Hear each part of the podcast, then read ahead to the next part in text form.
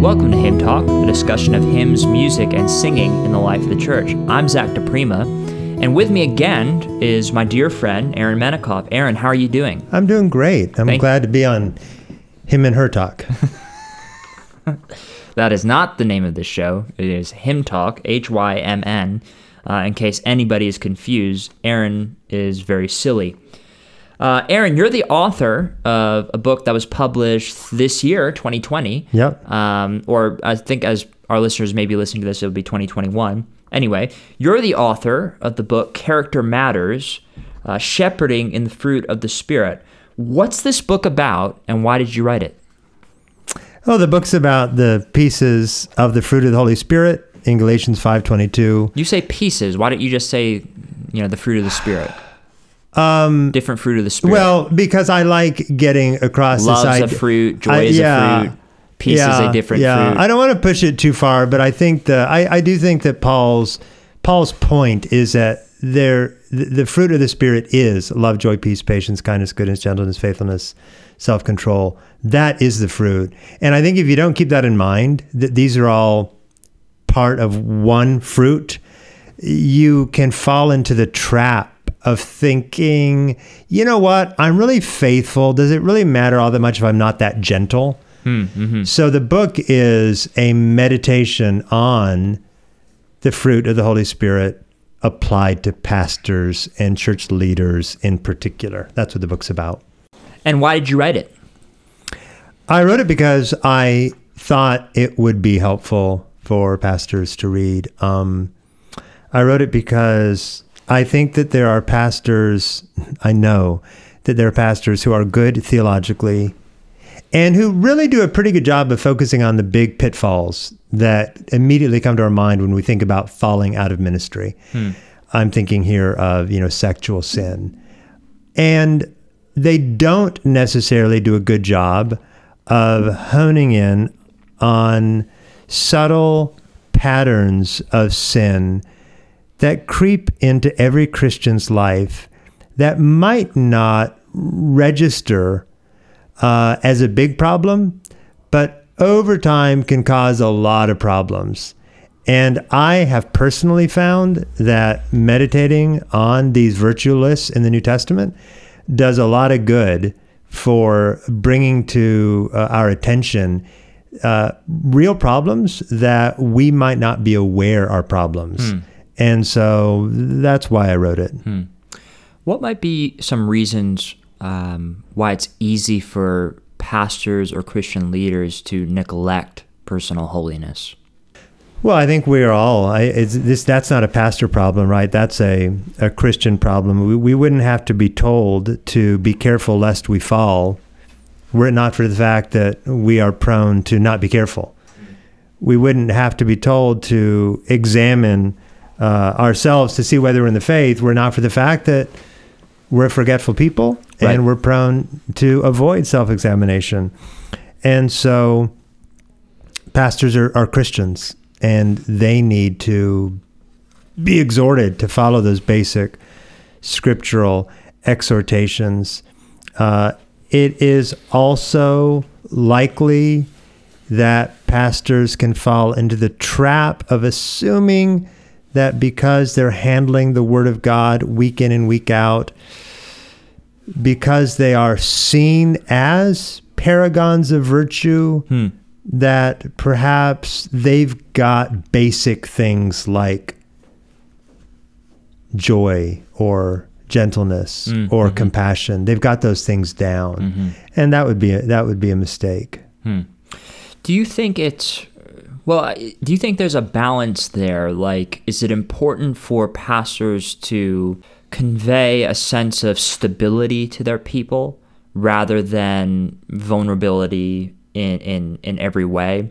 Uh, for so, for example, I mean, is it if if a pastor has been struggling with with impatience with his wife, it- is it important that he's vulnerable about that with his congregation on from the pulpit in in public, or is it is there something to a pastor uh, conveying a sense of stability and constancy in, with his character to his people, even if he is struggling on some level with sin? I mean, it's absolutely crucial that a pastor communicate uh, a sense of uh, Christian maturity. I don't know. I don't know what I think about stability. Yeah. but I think That's he, a better he- word. he needs to be mature. Right. Period.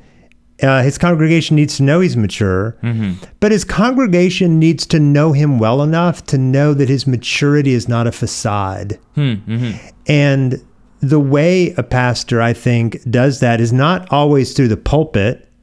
Uh, it's through being known by his church members. You know, how often do you hear people say "smell like the sheep"? Well, what does Right. that mean? It means you are significantly in the lives of the members of the church you're so privileged to serve that they get to know you, warts and all.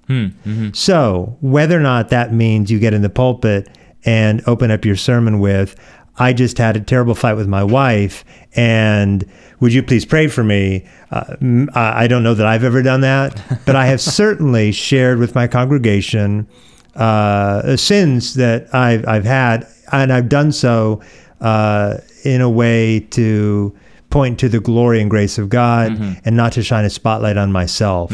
So this book isn't about. I'm not trying to get pastors to uh, simply be more transparent with their congregations. Right. If anything, I'm trying to get pastors to be more transparent with themselves. Yes. Yeah. Uh, you've shared it several times, or I've heard you sh- share it several times. Um, one of the impetus for this book, and, and that is your own contemplation of gentleness in your life. And you had a brother that was faithful to to speak to you about that. Uh, would you mind sharing that here? Yeah, what was really interesting, I had a I have a dear brother on staff with me, and he um, he was about to be uh, be nominated as an elder, and that process coincided. He was on staff with me, coincided with uh, an evaluation of sorts, and in the evaluation, I always ask. Um, is there anything that I need to know as I seek to be a better, you know, manager? And that's when, in writing, he shared that he wasn't sure that it would be wise for him to serve as an elder because he had found that uh, relating to me personally could often be difficult because uh, I could be harsh or intimidating or uh, just just in my speech I could be sort of intense and almost prosecutorial. And so, what was super interesting about that to me is that as I prayed for my, it's not like I wasn't concerned about my godliness before then. Uh, I was, you know, constantly checking pride and checking lust and checking laziness. But if you had asked me, is gentleness a problem? I would have said no. And so here was a brother who I really trust, really respect, and he was able to identify a pattern of sin in my life mm-hmm. that was frustrating him and that I wasn't even aware of. Mm-hmm. So that's really the genesis of of the book. But but it's also why I see the book as being so important hmm. is that we really can be blind to the patterns of sin in our lives. And that's what I experienced. And so God used his gentle confrontation of me to basically help me focus on on that particular piece of the fruit of the Holy Spirit. Aaron, one of the chapters I enjoyed most in your book was the chapter on joy, and part of what you argue in that chapter is is all right, Christians, you know, we're, we're commanded uh, to rejoice. Uh, joy, we know, is a fruit of the Spirit, uh, but we don't attain joy by by looking for it. Uh, I think what the subtitle in the chapter is "Stop looking for it." What, what Yeah. do you mean by that? Can you can you speak to that? Yeah, I mean it. it it's going to take me just a little a little moment to kind of unpack it, um, because it, it goes back to the fact that you know I was saved and when I was uh, uh, 18 or 19 years old, and then about four years later, that's when I really started growing theologically, and all of a sudden, uh, I was being exposed to Puritan writings. I was being exposed to language about the affections that had never been taught to me before.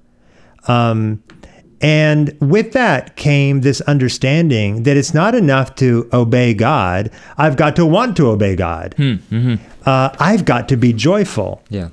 And at times, that idea was very frustrating because I don't know how to, like, if I'm not feeling joyful, telling myself to be joyful just seemed counterintuitive hmm. and almost a little bit silly.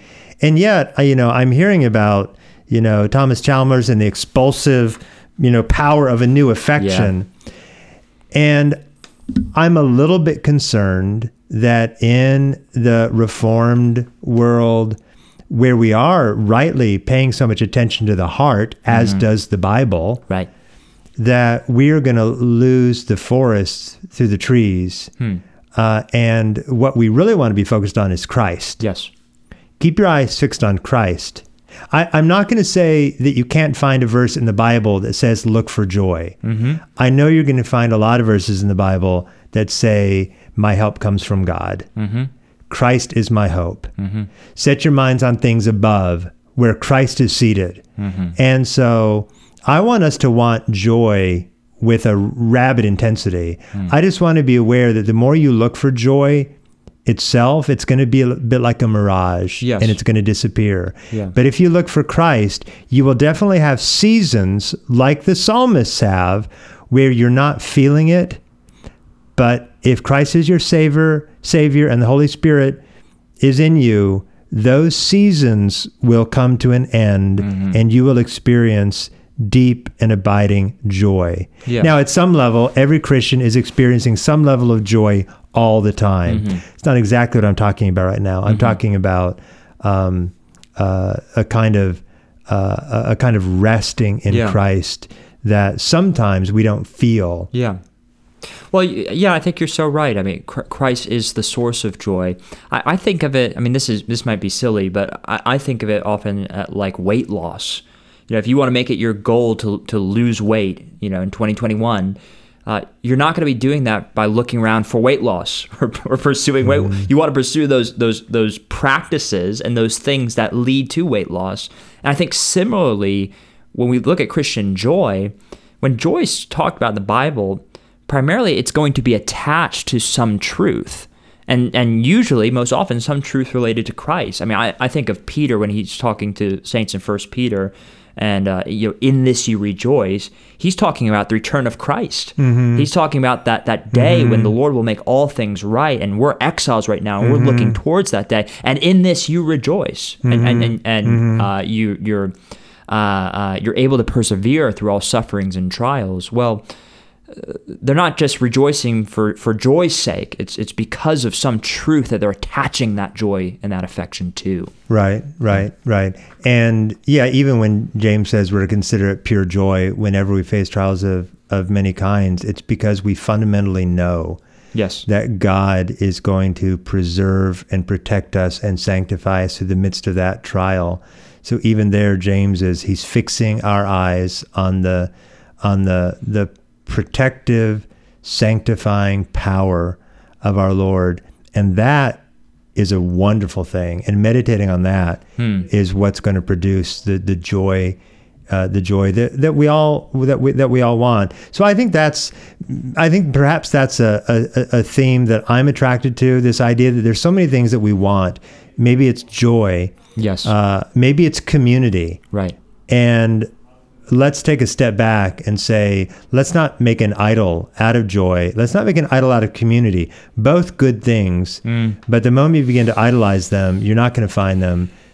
You were you were built to worship God. Worship Him. Community and joy will come. Mm-hmm. You know, we were talking about a moment ago about pastors being vulnerable with their congregations, and you said even more so, you want them to be open and honest with themselves and to see themselves more clearly. As a Christian, um, and you can speak to Christians, most of these questions you can answer, you know, in the vein of, of Christians or, or pastors or Christian leaders. But as a Christian, how do I discern my, my fruitfulness in the fruit of the Spirit? I mean, part of your story is you were always pursuing holiness, you're always trying to grow, but there was this thing that, that somebody else pointed out to you. How can I take inventory of my growth in the fruit of the Spirit?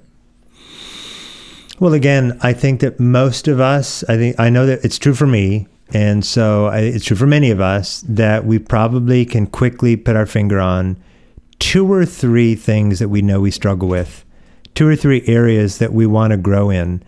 And um, so, how can we grow in fruitfulness? Be open to the possibility that there are some other patterns of temptation or sin in your life that you're not aware of. How can you find out what those are? Ah, Galatians 5 is a great place. Yes. Other lists in the New Testament will be very helpful. Ephesians chapter 4. Um, uh, you can go throughout the New Testament and pay attention to these lists.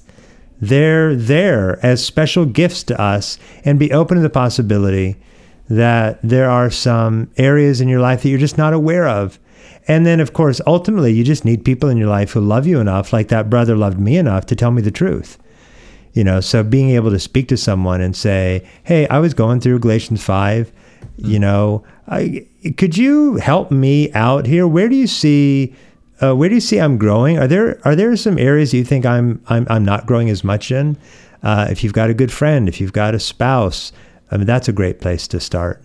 Well, last question I have for you. We, we, I wish we could spend more time on on the book, but character matters. Is matters a verb, or is it a noun, Well, that's a bit. or of is it a double entendre? It's a little bit of a of a double entendre, isn't it? I mean, uh, you know, it's uh, you know, it's it's both. Okay. Uh, you know, you know, sensus plenior. You know, there's a double meaning there. Very nice. All praise to him is the hymn of the podcast that we're going to be discussing right now. Uh, All praise to him is a hymn by Bob Kauflin and Matt Merker, and uh, this is a wonderful song of praise. Uh, one challenge, Aaron. I don't know if you have this at, at your church. Uh, I find there are only so many songs that I love to open a service with that are ju- just hit the exact right note. And this song for, for us here at Emmanuel is one of those songs. It's uh, it, it's in the category on my spreadsheet of, of, and my song list. It's in the category of, of songs of praise, and uh, it's just a wonderful song to, to open our service with. Uh, the, the song is uh, there are three verses, and it, it strikes a Trinitarian note as each verse is addressed to a different member of the Trinity. Now, Merker and Kauflin, that they're not, they're certainly not um, original in this triune emphasis. Uh, yet, honestly, I think this is a tool that isn't used enough. I think for, for, for us to see the Trinity at work in our singing and to address the different persons of the Godhead is a wonderful thing. And uh, Merker and Kauflin do that uh, very well in this song. Now, I can say for, for my part, this is one of our church's well liked songs. For my, my part, I actually didn't used to be a big fan of this tune uh, before we sang it, but I was, un, I was won over it really by the well crafted lines and themes of this song. So, for example, Merker and Kauflin, they they they employ alliteration very well. So if you look at, uh, I think it's the first verse, uh, fourth or fifth line, says, "All praise to Him who reigns in love, who guides the galaxies above, guides the galaxies above." And later he says, "All praise to Him who humbly uh, who humbly came to bear our sorrow, sin, and shame." There's wonderful lines. Uh, good use of alliteration. Sometimes alliteration can be lazy. I think these are these are good examples of those. Uh, many of the lines also they're thought provoking. Aaron, this is one of those songs that I listen to, and uh, the tenth time I'm singing it, there's something new I'm gleaning from the song that I didn't catch the the first several times. Uh, they're, thought provoking. I, I think in the second verse, he's it's addressed to the person of Christ, and and and Merker writes, "Who lived to die." who died to rise, the all sufficient sacrifice. He's describing Jesus. Jesus, he, he lived, it was he, he was incarnate and he lived a perfect life. He was sent in the world. Well, why? Well, ultimately to die.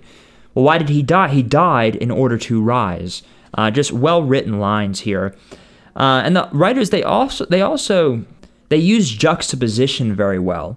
So they, they thoughtfully accentuate the, the the spectrum of God's character through through comparing and contrasting different traits. So we see this uh, very very uh, acutely in verse one, where it's it's addressed to God the Father, and he talks about really the the transcendence of God, the magnificence of God. He says, All praise to him who names the stars that sing his name from skies afar. All praise to him to him who reigns in love, who guides the galaxies above.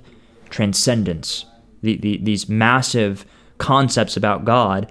And then he says, Yet bends to hear our every prayer with sovereign power and tender care. Sovereign power and tender care. We see both of these in God the Father. God reveals himself as a father.